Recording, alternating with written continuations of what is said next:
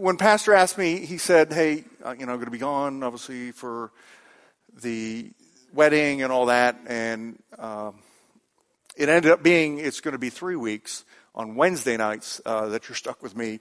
So this week, next week, and, and the 19th. So as I really started thinking about this, and you know what the Lord, you know, was wanting me to talk about, uh, he just he really, actually, he reminded me the other day, and I, I completely forgot about this. It is 23 years ago this month that I came to know the Lord. 23 years ago. So it was December 1995. Uh, and, you know, as, as I remembered that, I thought, wow, what a difference 23 years makes. Because I am not the person I was 23 years ago. Not by any stretch of the imagination. Uh, I don't know anybody who knew me back then. I, am trying to remember who would know me from then that knows me now. But uh, just if somebody who knew me back then had not had any insight into my journey over these last 23 years and meet me now, they go, no, you must be his brother. Because that's not the guy I knew 23 years ago. But here's the thing. In those 23 years, the Lord has done some miraculous things. And he's done some things that I couldn't even begin to imagine. Because on that fateful day, 23 years ago, I got on my knees and I, you know, I prayed the sinner's prayer, but my real prayer was this Lord, if there's anything you can do with my life, have at it. Because my life at time, that time was a mess. And I had no purpose, no direction. I didn't know what in the world I was going to do with my life. So I literally turned my life over to the Lord and said, Hey, if, if there's anything you can do with this, have at it. Little did I know somebody was listening. And the Lord began a process that's brought me to where I am today. And that process is, is something I could have never scripted. There's no way. All the things the Lord has brought me through over these 23 years, there's no way I could have scripted any of that. And there's no way I would have agreed to it up front if the Lord had told me, this is what's going to happen the next 23 years. Nope, nope, nope, I'm out. I don't want to go through all that. But what I do know is where I am today, the Lord has set me up for what's yet to come. And that's what I want to talk about these next couple weeks is as we close out 2018. I mean, can you believe it's 2018? We are two years away from hitting 2020. You know, 20 years into the, the 21st century.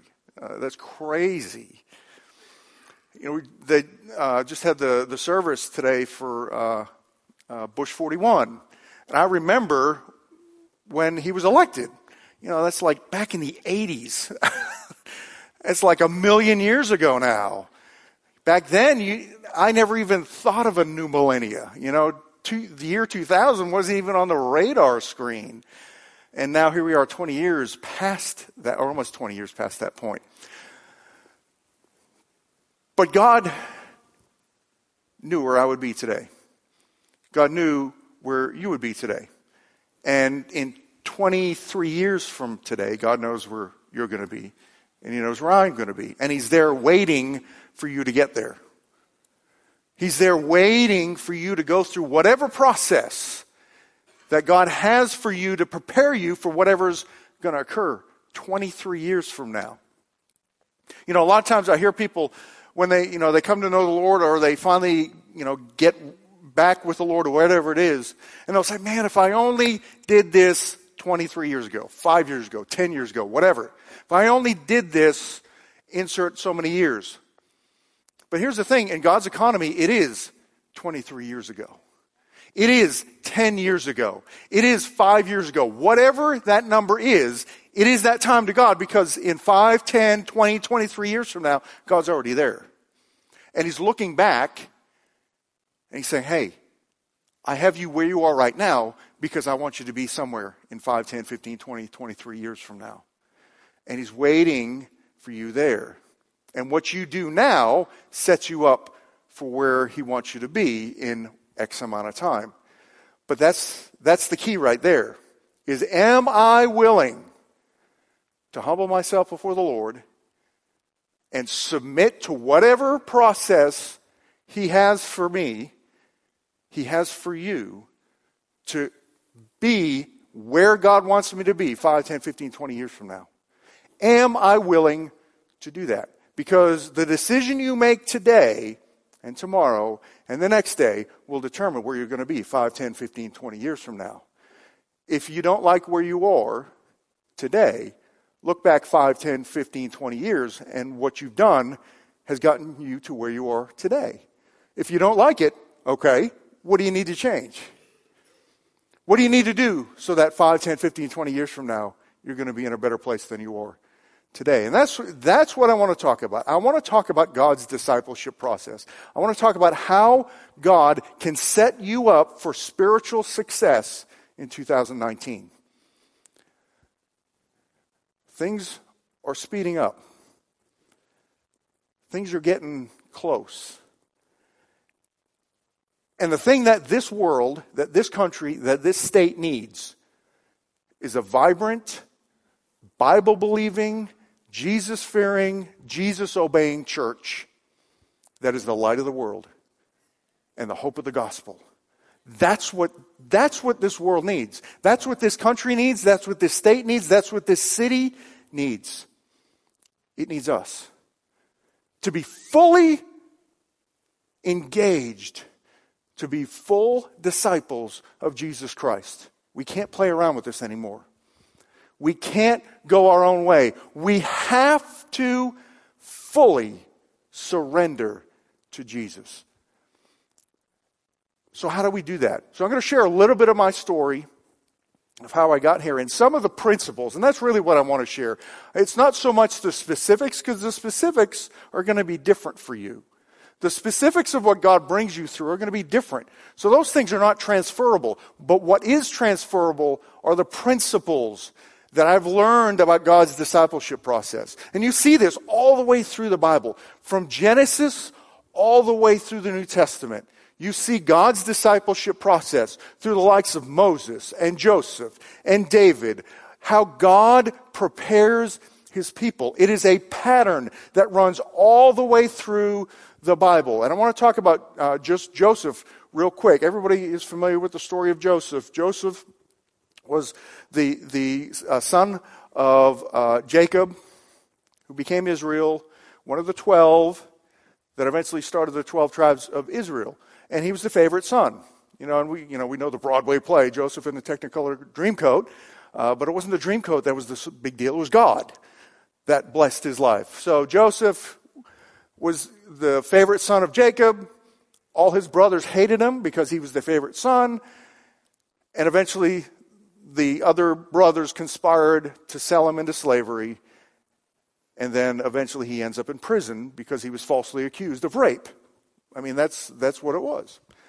And for about 15, 17 or so years, here he is in slavery and in prison. Now, just before this, God gives him two dreams.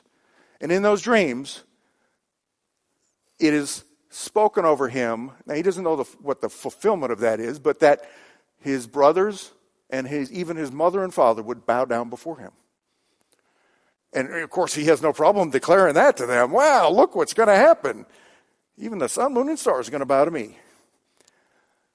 But what he didn't know was the process that was necessary to get him to that point. Because I guarantee you, the second his brothers threw him in that, that pit and then sold him into slavery, Joseph didn't go, yeah, the whole thing started. It's about time. I couldn't wait for this. He did not say that.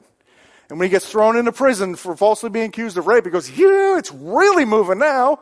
God's preparing me. I can't believe I, I'm that close. He didn't do that. He had no idea what the process was going to be to prepare him for his, his kingdom destiny. And it's the same with us. It's the same with me. I had no idea what was going to happen in those 23 years. These last 23 years, I had no idea. I didn't know what I was praying. It's like when the, as, as Jesus called them, the sons of thunder came to Jesus and said, Hey, can we sit at your right hand and your left? He's like, Whoa, whoa. You have no idea what you're asking. You have no idea what you're asking. And when we ask Jesus to be our Lord, and in one respect, we're like the sons of thunder. We have no idea what we're asking for. We think we want to go to heaven. We think, yeah, I just want to be, I want to be saved. I want to get to heaven one day. The gospel is so much bigger than that. The gospel is not a heaven population process, uh, uh, program. It's a life transformation process. That's what the gospel is all about. It's not about getting you to heaven one day. Will you get to heaven? Absolutely. God's not in the heaven population business. God's in the redemption business. If he was just in the heaven population business, the second you pray that prayer, you're gone, off into heaven. But that's not what this is about. It's about you becoming who God created you to be in the first place. That's what this is about. And that process is about helping develop you. You know, in, in, um, in the book of Jeremiah, you talk about the, the, the potter and, and the clay. And that's what God does. He molds us. And that molding process, man, sometimes it's rough. It's hard because there's a lot of edges on us sometimes that need to come off, that we don't want to come off. And there's a lot of things that we have to go through that God forces us through because unless we go through it, we will not become who God called us to become. And a lot of times we resist that process. And when we resist that process, we stop the process. There's no shortcut. There's no shortcut. God is very patient. If we resist the process, He'll just wait for us until we start moving forward again. Uh, I don't know if you've heard this adage before, but in, in the uh, business world, especially in the HR world, there's an adage that says, you know, if somebody turns in a resume that says they have 10 years of experience, in reality, a lot of times they don't have 10 years of experience. They've got two years of experience, and they've repeated that second year another eight times.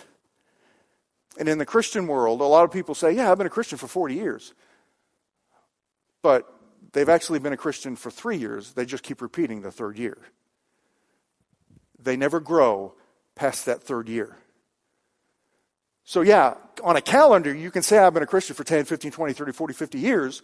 But if you have not grown spiritually beyond whatever year it is, you're just repeating a year over and over again. And God's just waiting for you to get to that next year. You got to get there. Because your destiny is not dependent on the calendar, it's dependent on your character. God is developing our character in this process, and that is hard. That's what he did with Joseph. The Joseph that came out of prison was a completely different Joseph that went into slavery. Completely different. Because when his brothers came to him after his father died, and they bowed before him because they thought, now he's going to get us back. And they bow before him just as was prophesied over him before in the very beginning. What does he do? He looks at them with compassion. He says, Whoa, what you meant for evil, God made, meant for good. And he speaks the truth over them. He doesn't seek revenge. He doesn't seek vengeance. It's not about him anymore. It's about God. And that's part of character development is we move away from what is my, in my interest to what's in God's interest. What's best for what he wants because he is the only one who sees life clearly. We're like fish in a fishbowl. We look out through that water. If you could, if you could look through the eyes of a fish, when you're in the water, there's, there's a, a, a scientific term called refraction that water will refract light to make things look distorted. It's like you put a pencil in a, in a, glass of water and it looks like the pencil's broken, but in reality it's not. It's just refracted. So when a fish looks out through the water in a fishbowl, he looks or she looks at the world and it's a refracted version of the world. They don't know that. To them, that's what the world looks like. Well, we're like fish in a fishbowl, except for water. We're not in water, we're in sin. And sin distorts everything we see. The only one who can give us a true perspective is somebody outside the fishbowl, and that's Jesus. Jesus is outside the fishbowl. He sees the world as it is. And the only one who can tell us the truth is Jesus. Now, we can trust our perspective or we can trust his truth. There's no in between. And in this process of development, we have to get to the point where we're trusting his truth and making decisions based on that truth, regardless of what we see. Perfect example of that. Back in 2011, I was a Fort Worth police officer, had been a Fort Worth police officer for 10 years. Loved being a Fort Worth police officer. It was a blast. I just, I really enjoyed it. And just the Lord had given me favor and had moved me into a position that was a very coveted position in the police department. In 2011, God came to me and said, Okay, you're done at the Fort Worth Police Department. I want you to leave. Like, what? I'm having fun and I'm in a great great spot. I only been there for 10 years, so I couldn't retire, so to speak, like you would traditionally retire and get a uh, retirement and all that. It was if I left, I was done, no salary, nothing. And on paper, financially, it made no sense. But I remember telling the Lord, I said, All right, if this is you, number one, you're going to give my wife peace about this because we're one in the Spirit. So if she does not have peace, it's not from you. So for three weeks, we prayed about it. And I said, if either one of us loses our peace, it's not from the Lord. At the end of the three weeks, we still had peace about it. Again, it still didn't make any sense on paper. But I knew this had to be a decision of obedience. It could not be a decision based on finances. So I, you know, with fear and trepidation, wrote out my resignation letter, went into my sergeant's office, and handed him my resignation letter. And I mean, it shocked everybody. It shocked me. shocked me first, but it shocked everybody after that. He, you know, he tried to talk me out of it, and it just he finally realized, okay, I'm not talking out of this. So when I turned that in, I remember he started pulling paperwork out. And he said, "You got to do this. You got to fill out this paperwork. Fill out this, so on, and so for all that, you know, paperwork stuff. You know, we're from the government. We're here to help." I filled out all that paperwork, and there was another piece of paper he slid before me. He said, Hey, also, you need to sign this because your leave balance. And what was my leave? My leave balance was on my vacation, my family leave, sick leave, uh, comp time, all that stuff that I had accrued over the you know 10 years, what I hadn't used. He said, because you're separating, you're, you're actually going to get paid for all that. Like, what? He said, yeah. They're going to cut you one big check for your entire severance package, your, your leave balance. Over a thousand hours of pay in one paycheck. And I, you know, the second he said that, I knew what the Lord was telling me. He was saying, I wanted to know if you're willing to make a decision when it doesn't look right to you. It's the difference between the, the Red Sea and the Jordan River. At the Red Sea, God opens the sea, creates dry land, and Israel walks in. That is a picture of salvation. Jesus does everything. There is nothing required on our part. We walk right through it on dry land. It never touches us. The only thing we're required to do is walk through it, is to accept it. But at the Jordan River, when, when Jerusalem, or uh, Israel rather, reached the Jordan River, and there's Joshua ready to cross them over the Jordan River. The Jordan River was at flood stage. If you've seen, you know, some of these these these uh, videos of some of the hurricanes with the rivers, and I mean, they're literally taking out cities.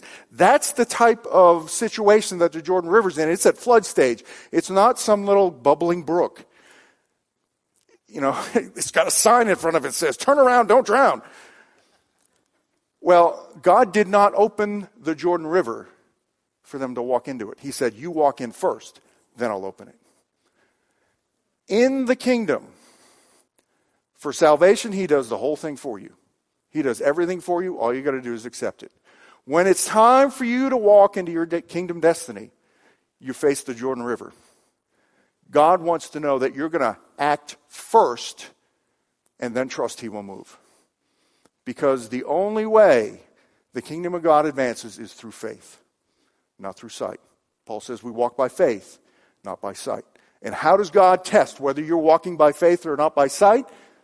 By putting you in a position where you have to step in first before He acts. That's part of that preparation. I guarantee you, if I had not done that in 2011, I wouldn't be standing here today. It just wouldn't happen.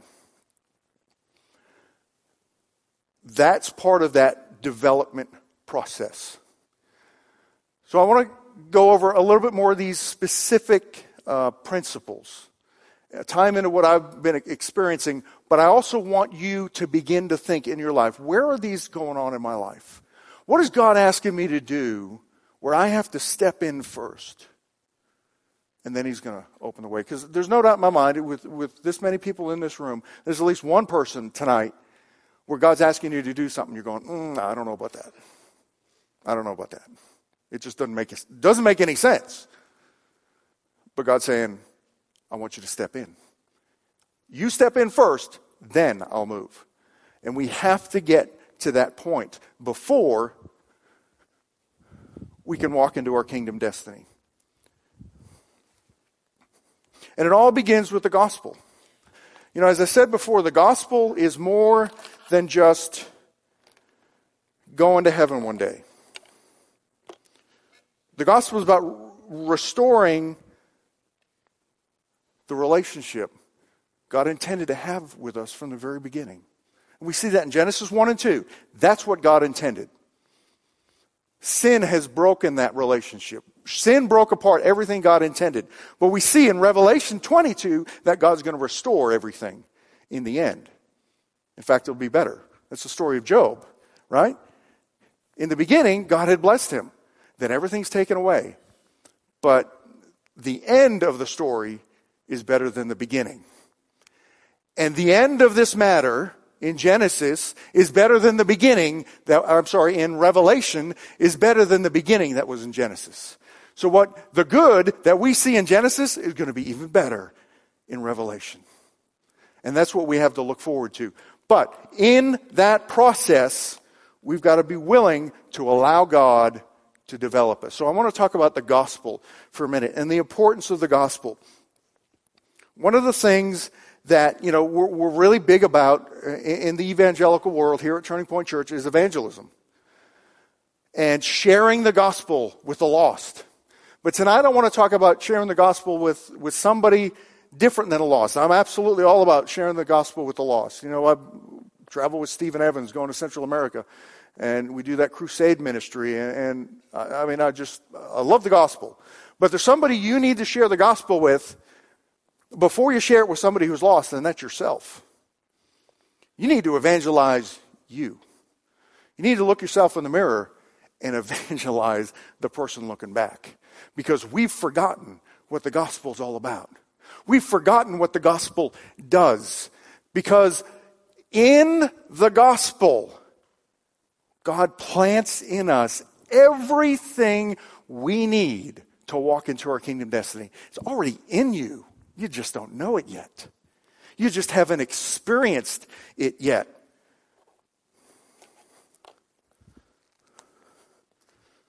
So if you ever see me uh, teach at all, you know what's coming. All right. Three circles. This, this is just a general illustration of, of all of us in our spiritual condition. So these three circles represent three things. First of all, it's the body, the soul, and then in the, in the middle is the spirit. Now, obviously, we understand what the body is. This is our body. And that's why it's the bigger circle. It's on the outside. It's what everybody sees. Okay, the soul. When I say the soul, what am I talking about? We all have a soul. I'm talking about the mind, the will, and the emotions. It's you, it's your personality, it's the person on the inside. This is not me, I'm on the inside. The soul is like the person on the inside of a spacesuit. If I want to go operate in space, I need to put on a spacesuit. But the spacesuit is not me, I'm on the inside. If I want to live on earth in the physical world, I need a physical body. But this is not me. If I go to the doctor and the doctor takes a knife and splits me open, he's not going to find me. Okay? Because the soul is spiritual. It's not physical. And right there, we begin to realize that we're more than just physical. Because the soul is spiritual. And then in the middle, of course, is the spirit. Now, the Bible says that every single person on earth, if you're born on earth, if you're not anybody not born on earth, okay, just checking. It's a whole different message. If you're born on earth, every single person is born with a spiritually genetic disease the Bible calls sin. And it's at our core. We're born spiritually dead, if you will. That sin, or, or another way to put it, is the, is the natural sin. uh, that's passed on to us from Adam. Okay, and this is why Jesus was born through the power of the Holy Spirit. He could not be born through man because the, the seed of sin is passed through the man. That's why he was spiritually incarnated by the Holy Spirit. He was born without sin. But we are born in sin. And here's what happens. This sin is in our core. And that sin infects our soul. It infects the way we think, the way we feel, and the way we act. And it's that infection that leads to these actions. See, we tend to call the actions sin, but in reality, those are just the symptoms of sin. Sin, at its core, is really a lie. See, the, the whole reason Adam and Eve sinned is because they believed a lie. And what was a lie? There were two lies. In Genesis chapter 3, the, the, the serpent comes to Eve and says, Hey, did God really say that you're not supposed to eat of any of the trees in the, in the garden? She said, No, no, no, it's just this one. You can't, we can't even touch it. Then the serpent, the enemy, says this to her. And there are two lies that are in this statement. There's, there's an implicit lie and an explicit lie. Let me talk about the explicit lie first. Because she says, if we touch it, you know, even, even if we touch it, we'll die. And here's what the enemy says You're not going to die. Explicit lie right there. That's the explicit lie. He says, For God knows that in the day that you eat of it, you will become like God. That's the implicit lie. Now, it wasn't an outright lie like the one talking about death, but here's what the enemy was planting in Eve and, and by extension into Adam. He was saying that you are incomplete. When he said you will become like God, that was an implicit lie that they weren't like God. However, in Genesis 1 and 2, it says God created them in His image. They were already like God. So the enemy comes along and tells them two lies. Number one, you're not going to die if you eat the fruit. Number two, you need something other than God to become like God.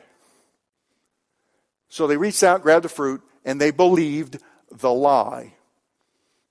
That's what sin is. Sin is a lie. That's why Jesus calls the enemy the father of lies. Because that's really what sin is. Sin is a lie that you believe about yourself, about God, about reality, about other people. And it's not the lie that's the biggest issue. The biggest issue is making decisions based on that lie that leads to the symptom. This is why we do the stupid things we do because we believe a lie about ourselves. We believe a lie about other people. We believe a lie about something, and we think that lie is truth. If you've ever gone to a, a magic show and you see a magician, you know, I used to have a, a roommate who was a magician, and the whole purpose of a magician, and really, there, there's obviously there's no such thing as magic the reality is that they're actually more correctly called illusionists, which I guess is the technical term, whatever. Because what they do is they create an illusion. They distract you from what is true, create a lie, and make the lie look real. You know, they, they cut the, they saw the woman in two. That's, they're not sawing. I'm sorry to break it to you if, you know, nobody realizes they actually are sawing the woman in two. They're creating a deception to make a lie look real. And that's all the enemy does. He is a master illusionist. He creates a lie and makes it look like the truth to get you to believe it. Because the only power the enemy has over us is to deceive us. That's it. But that power is transferred into uh, actual action when we believe the lie and then take action on it. And that's what this is. This is the action. So if you've got stuff in your life out here, stuff that's going on, stuff you're doing that you know I shouldn't be doing, that is a symptom of sin or a lie that you're believing. Now, this is our condition before we come to Jesus, before the gospel. We have, we are, this is why the Bible says we are slaves to sin because there is no truth in us. There's no capacity for us to believe in the fullness of truth. We are all deceived. Uh, Paul says that, that no one seeks after God, for all have gone astray, and all have fall, fall short of the glory of God. it's because of sin. Now, here's what the gospel does. So we still have our three circles the body, the soul, and in the middle is the spirit. Okay? We still have that. We still have the mind, the will, and the emotions, which is the soul. Okay. Now, here's what the gospel does. In the previous picture, we had in the middle sin, because we're all born with a spiritually genetic disease called sin. Here's what the gospel does Theologians call the gospel the great exchange. And rightfully so, because that's what happens. Jesus exchanges your sin for righteousness. He who knew no sin became sin for us that we might become the righteousness of God in him. If any man is in Christ or woman, he is a new creation. All things have gone. Behold, the new has come. It's not the new is coming. It's the new has come. It's present tense. Here's what happens. Jesus takes that sin core out and he replaces it with truth. Through the power of the Holy Spirit. That's why Paul says that we are the temple of the Holy Spirit, for the Holy Spirit dwells within us. The way we become spiritually alive is all of a sudden we become united with God through His Spirit. Peter says we are partakers of the divine nature. Now, that truth has radically transformed us. Here's the reality of where, if you, if you have accepted Jesus Christ through the power of the gospel, right now, where you sit, regardless of whatever X's are going on around out here, the truth is, in your spirit, you are fully redeemed. This is why the Holy Spirit can dwell within you. Because your spirit is 100% redeemed. On the day of redemption, when Jesus returns, you know, Paul says we will be transformed in the twinkling of an eye. Old will be taken away, new will come. The, the, the uh, mortal will put on immortal. We'll have a new glorified body. However, our spirit will not need to be transformed because it already is. Everything you need to live the Christian life is already in you through the power of the Holy Spirit. You just don't realize it yet. Why? Why don't we realize that? Okay, so if I go shake somebody's hand right now, they've got the flu. Everybody's got the flu at the moment. It's all over the place. And I touch my eye or my mouth or my nose or whatever, and I infect my body. I go and I wash my hands. I remove the source of the infection, but my body's still infected. I still have to deal with the infection itself. And that's what happens. See, Jesus removes the source of sin but the infection is still in our soul. And this is why a Christian still has symptoms of sin. Because we still believe the lie. We believe the lie that we're not good enough. We believe the lie that I'm not worthy. We believe the lie that, you know, God really isn't trustworthy. I know God wants me to quit my job. Or, you know, like that day in 2011 when God came to me and said, I want you to quit your job. I'm like, I don't know. I don't know if I can trust you. Well, that's really, that's dumb. We're talking about God. Of course I can trust him. He created the whole world. Why in the world would I not trust him? Because I believe a lie.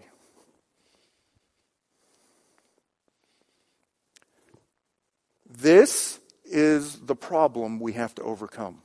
We're already redeemed here. We need to get it here. How does that happen? That is the process of discipleship. The process of discipleship Just like sin was in here, so truth is in there. God wants to get that truth to infect your, your, uh, your soul in a good way to begin to eradicate the lie. And this is why willpower does not work. Willpower has no power over sin. I'm not against self help books and motivational seminars in and of themselves, but they have a limitation. They don't have any spiritual power. And the core of our problem is not natural, it's spiritual. The core of our problem is sin. And the reason I think the wrong way is because I believe a lie. Now, I can drum up all the willpower I want, and I may be able to stop this for a while, whatever that is. But if I don't get rid of the source, and willpower has no power over sin, so I'm not going to get rid of the source. I may get rid of the symptom for a while, but it's like going to the doctor. If I've got pneumonia and I take, you know, and I'm coughing and I take cough medicine to get rid of the cough, the cough may go away, but I still got pneumonia. Or if that cough is a result of cancer, I've still got cancer. Cough syrup will not get rid of cancer. I need something stronger. I need something that's going to overcome that physical sickness. My willpower may be able to stop whatever this is for a while, but as long as the source remains, there's something else is going to pop up or that's coming back or whatever. And how many Christians do you know, because I was in this position myself, are just chasing symptoms all their life? They go from one thing to another, one symptom to another. And eventually, whatever it is that started, it comes right back and they're right back where they started again. Why? Because they haven't gone after the source. They're only going after the symptom. Until we get after the source, the symptoms will never go away. They may change, but they're not going away. So how do we go after the source? And this is where the discipleship process begins. This is the core of the gospel. It's not just about getting you to heaven. It's about transforming your character. What is character? Character is the sum total of who I am in my soul. You know, you know, if I were to say right now that I know Pastor Jeff, he's getting ready for, uh, his wedding. Guess what he's doing tonight? He's off on a bachelor party. He's going all those nasty places and he's going to get plastered. And uh, how many people would believe that? Nobody. Why? Because you know his character. You know his character. And how do you know his character? Because you've seen it demonstrated over an extended period of time. Where does that come from? It comes from the soul. That's his character. His character has been transformed by the power of the gospel. Now, he, by his own admission, when he was, back, you know, as a teenager, he was out doing all that stuff. So why is he different now? Because his whole, his soul has been transformed by the power of the gospel. It's not just about him going to heaven one day. It's about him being transformed every day. It's not about you and me going to heaven one day. It's about God transforming us every single day, consistently over time, so that 23 years from now, you're a different person than you are today. And I, 23 years from now, I certainly hope I'm a different person than I am today, right now.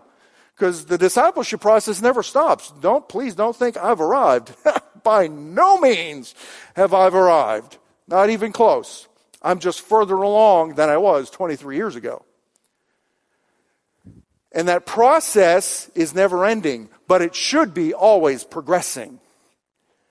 Where you are today should be further along than where you were yesterday, and where you are tomorrow should be further along than where you are today.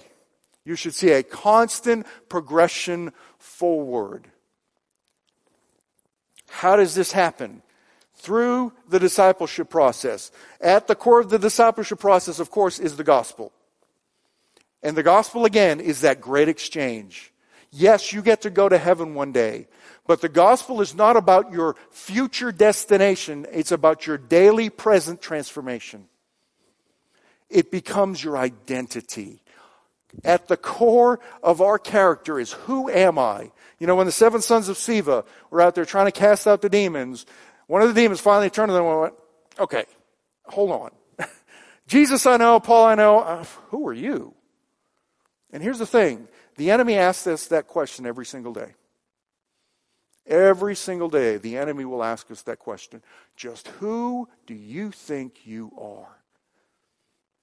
Now, God has already answered that question in the gospel. But the real question is how do you answer it? How do you answer it? Because your answer will determine how transformed your soul is. And if it's not an answer you want, then you need to keep allowing God to transfer, transform you to the point where when the enemy asks you, just who do you think I am or you are? Well, let me tell you who I am. I know exactly who I am. I am the righteousness of God in Him. All things are past. Behold, new has come. I am a partaker of the divine nature. Just who do you think you are?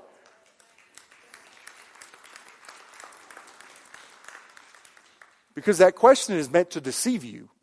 He already, he knows the answer. He knows you're in Christ. Do you know it? And that's why Christians all the time are getting their lunch they're handed to them because they don't know the answer to that question. And the enemy, and just like with the seven sons of Sceva, they, you know, the, the, the, the demon overpowered them. They ran out of there defeated and naked. And that's exactly where most Christians are. They feel defeated and spiritually naked because they don't know how to answer that question. So, how do you get to a point where you know how to answer that question? Well, number one, of course, is the gospel. Number two is you've got to get this truth out of your spirit into your soul. This is important, but it's not as important as this. This is where most people focus on. Man, if I could just stop X, Y, Z, whatever that is, I, my life would be better. No, it wouldn't. Here's where your life becomes better. The goal of the gospel is not just to change your behavior. The gospel is not a behavioral modification program. The goal of the gospel is not to get you to stop doing stuff. And unfortunately, we presented the gospel that way for decades. Just, you know, don't do this, don't do that. The gospel is designed to turn you into the type of person that doesn't even want to do this anymore. Because when you don't want to do this, this no longer has power over you. That's what the goal of the gospel is. So how do you get there? Number one is the gospel itself is that great exchange. After that, what's next? It's getting this truth out of your spirit into your soul. And that is the discipleship process. It's what I call the prescription for life. It's the very first step, in my opinion, in the discipleship process. As I mentioned earlier, uh, a few minutes ago, I talked about the, the aspect of having, you know, cancer or, or pneumonia or something. Uh, I use that as an illustration for what I call oops, the prescription for life. Because if, if you go to the doctor and you've got pneumonia, you know, you can drink all the chicken soup you want, man, that sucker ain't going nowhere. If you go to the doctor, you go and you got pneumonia, what the, what's the doctor going to do? They're going to give you a prescription. You get that prescription, you go to the pharmacist, the, the pharmacist fills the prescription, you go home, you got this little pill bottle. In this little pill bottle are all these little pills. That little pill is chemically alive, so to speak. It's going to do in you what you cannot do in yourself. And as long as you follow the prescription, you know that over time, this pneumonia has no chance. This pneumonia is going to go away. But it's contingent upon you actually taking the prescription. Because if you take the prescription you go and get it filled and you leave it sitting on the shelf right on top of your Bible and you don't do anything with it. Guess what's going to happen? Nothing. So two, three weeks later, you go back to the doctor and say, Hey, you know, uh, I still got this cough and I still got pneumonia. What's going on? What's the doctor going to ask you? Are you taking your meds? Uh, well, no. Well, I'm sorry. There's nothing I can do for you unless you take your meds. And it's the same thing in Christianity. Now, sin is not a physical sickness, it's a spiritual sickness. And, I, and, and, unfortunately, I can't just roll out this huge case of pills tonight saying, hey, this little pill is going to get rid of all your sin. if it could, I'd be a multi bazillionaire. But I can't do that because a physical pill cannot treat a spiritual sickness. What we need is not something that's chemically alive. We need something that's spiritually alive. Well, fortunately, we've got something, and it's called the Bible. Hebrews 4:12 says that the word of God is living and active. It is spiritually alive. And just like that little pill that you take and, and, take it so it will do in you what you cannot do in yourself to heal that physical sickness, you need to take your spiritual medicine so it will do in you what you cannot do in yourself, and that's heal that sin sickness. But unfortunately, there's a whole bunch of Christians, according to Barna, actually, it's less than 10%, are on their spiritual meds. You know what happens when you get off your meds? Things get crazy. And there's a whole bunch of Christians that are off their meds. Because, you know, when somebody comes down to me, and, you know, I've been on staff here for six years, and people come to me and say, hey, I'm dealing with this, I'm dealing with that, I've got this going on in my life. At some point in the conversation, I'll get to, okay, tell me, how much time do you spend in the Word? And almost every single time, actually, I've, it's, it's 100%. I've never met somebody who has all these problems in their life and who's in the Word consistently all the time. Never met them because they don't exist. So they come up to me and they say, Oh, yeah, you know, I got all this going on. I said, Okay, well, how much time are you spending in the Word? They're like, Well, um, and it goes one of two directions. Either, yeah, I know I should be, but I'm not, or I used to be and I'm not. Somehow we get to I'm not somewhere in the conversation. So I'll ask them, why not? And they'll tell me, well, either I used to or, you know, I know I should or, and usually in the conversation it comes down to, well, I just don't get anything out of it. And I guarantee you, almost to a person, anybody who's not consistently in the Word at some point has said, I'm not getting anything out of this. So I'll ask them, What are you looking for? And they're like, What? What? What do you mean, what am I looking for? Usually the conversation ends when I say I'm not getting anything out of it. What are you looking for? And they'll say, Well, you know, I, I hear Pastor Jeff on the radio, and man, that's some great theology, or, or I read this book by Tony Evans, or, or whoever. I'm like, Oh, okay. You're looking for information. Like, uh, what do you mean? So, well, you're going into the Bible and you're looking for the information of the Word, the doctrine, the theology, and all that stuff. Like, well, I guess so. Okay, well, there's good doctrine and theology in there. But what if I were to tell you the number one goal of the Bible is not to inform you, it's to transform you? You're like, well, what do you mean? I've never heard that before. Here's what happens when you read the Bible. I'll go back to this here in a second. When you read the Bible, most people think when I read the Bible, I'm feeding my mind. That's not the truth. The goal of the Bible is not to feed your mind with information. Is there information in the, in the Word? Absolutely. Is there doctrine and theology? You bet there is. I'm the director of a Bible college. I love doctrine and theology. But that's not the goal of the Bible. The goal of the Bible is to transform your life. When you read the Bible, the number one thing you need to be doing is feeding your spirit.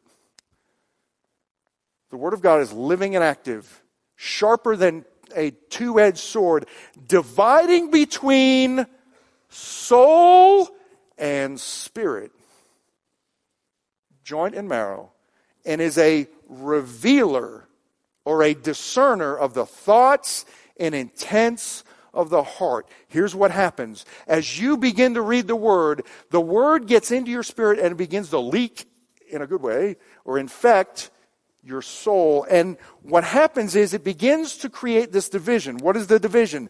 The division between truth and a lie. It begins to expose the lies you believe in your heart. And as it exposes those lies, it does it by revealing the truth. And it's at that point you have a decision. Am I going to believe the truth or am I going to hold on to a lie? And the more you get in there and get in you, the more it begins that division and the more it begins to overcome that sin sickness. And when it begins to overcome the source of that sin sickness, guess what goes with it? The symptom. That's how your life is transformed. Christianity is an inside out process, not an outside in. You cannot create law to turn somebody into a Christian. That's why the law does not work. The law was never meant to transform your life. The law was meant to show you you needed to be transformed. That was the purpose of the law. It was a plumb line, if you will, or a standard that said, here's the standard, and the standard is always perfection. Because God is perfect, and He's the standard. And none of us meet that standard. And the law revealed to us the fact that we couldn't meet that standard. Paul says in Romans 7 the purpose of the law was to show that I was a sinner in need of a Savior. That's why the law doesn't work. That's why it's not an outside in. So as you read the Word, it begins to infect your soul and and transform the way you think, the way you feel, and the way you act. Here's the thing if I add doctrine and theology to a mind that's infected with sin sickness, guess what that sin sickness is going to do? It's going to distort that doctrine and theology. And we know in our world today there's like nobody with distorted theology or anything, you know? It's not like they're writing books all over the place. I went to seminary, there was a bunch of people with distorted theology. It's everywhere. Why? Because people are feeding their mind with information, a mind that has yet to be transformed by the word first. As the Bible transforms the way you think, then you're set up for the information of the word. The Holy Spirit begins to reveal that information to you, and then He turns that information into revelation. So the process is transformation, information, revelation, not information, transformation revelation. It has to be transformation first. Most people go after information. So, how do you set yourself up for this process? Well, we go back to this prescription for life. You know, when you go to the doctor, he, he or she writes that prescription, and on that prescription, they'll say, take one pill a day every day for six weeks, or whatever it is, two pills a day, whatever that prescription is. You know, if I take one pill a day every day for six weeks, I follow the prescription, I'm going to experience healing. You want to experience healing in your life? Let's follow the prescription for life. What is the prescription for life? Well, it's got three steps. Very, very simple. The prescription for life begins with reading the Word every day. I believe every single person in Christianity in the church needs to be on a one year Bible reading program for the rest of your life. Here's why it does three things for you a one year Bible reading program. Number one, it gives you structure. This is what the prescription for life will do it'll give you structure. What do I mean by that? How many people have ever sat down with the Bible and went, Whoa, this is like a big book? And if you've ever started in Leviticus, you've never gone back. Right? Like, what? Uh, I'm out of here. The Bible is a very daunting book. So it gives you structure. It tells you what to read, when to read every day. Very simple. A one year reading plan is usually three to four chapters a day. If you're not to the point where you're, you're up to reading three to four chapters a day, start with one. If you're not up to the point where you're reading one chapter a day, start with one paragraph. Start with one sentence. Start with one word. Just start. Start with the best verse in the, in the Bible. Jesus wept. Okay, my verse. Woo! Let's go. start somewhere. A Bible reading program gives you structure. Uh, one year plan. Number two, it gives you a baseline. What's a baseline? A baseline is a minimum amount you need to experience healing. Uh, do I have any scientific proof of that? No, sorry. But this is just my opinion. Just like on that prescription bottle, take one pill a day every day for six weeks, that's a baseline. I know if I'm not taking one pill a day every day for six weeks, I'm not getting enough medicine to experience healing. A one year plan, in my opinion, gives you the minimum amount of word you need every day to experience that transformation of your soul. So here's the baseline. I know this is it. One, one, one pill a day, one part of that reading program. I know if I'm at that baseline, I'm okay. If I get below it, I know I'm in trouble. Now, this is not perfection. It doesn't mean if you skip one day or you miss one day, it's, oh, it's all over, I'm toast. No, you just go back and do it the next day. You get below the baseline not by missing one day, by, but by consistently missing several days or weeks or whatever. And I know personally, if I get out of the Word consistently, all that sin that the Lord has walked me out of in the last 23 years, guess what's going to happen? He's coming back. Because I have no power over sin, only Jesus does. And the only way I walk in freedom is because I get the word in me and I get more Jesus in me and I'm able to obey and walk in faithfulness. I'm at or above the baseline. Ideally, you want to be above the baseline.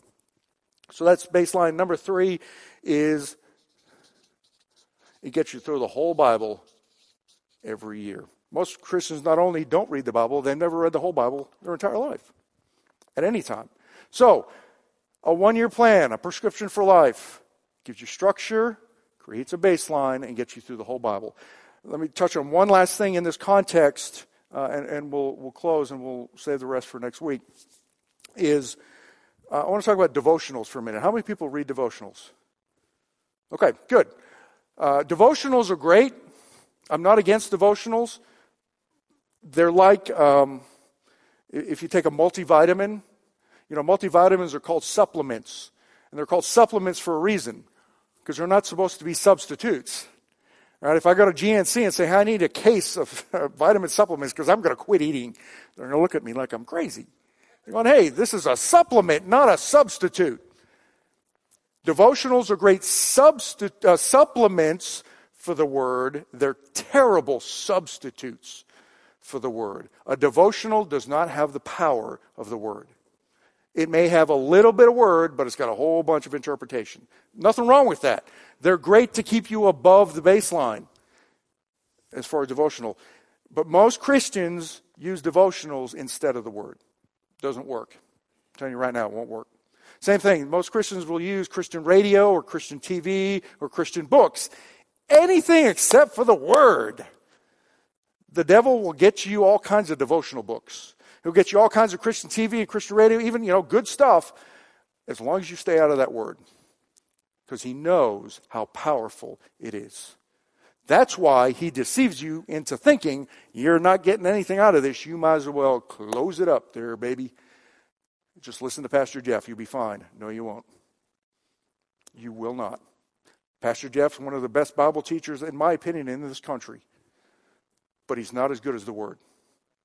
You have to be in the Word every single day. So don't let a devotional keep you away from the prescription for life. So would you stand with me? As we close, uh, again, these are some of the things that I went through over the last 23 years. Uh, I'll get into a little bit more specifics as far as going beyond this because there's more beyond this. This is baseline, if you will. Okay, it's the gospel and understanding that the gospel is about your identity, not just your destination.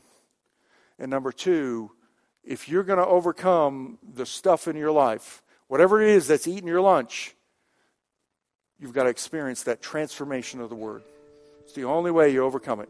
That sin sickness, those are just symptoms. Don't let the enemy distract you. We'll talk about distraction next week, how the enemy distracts us from the core of the reality of, of transformation. But if you will do that, I guarantee you, 23 years from now, you go, wow, look what the Lord has done. I'm in a different place. I know it. Every single person here has been created on purpose for a purpose.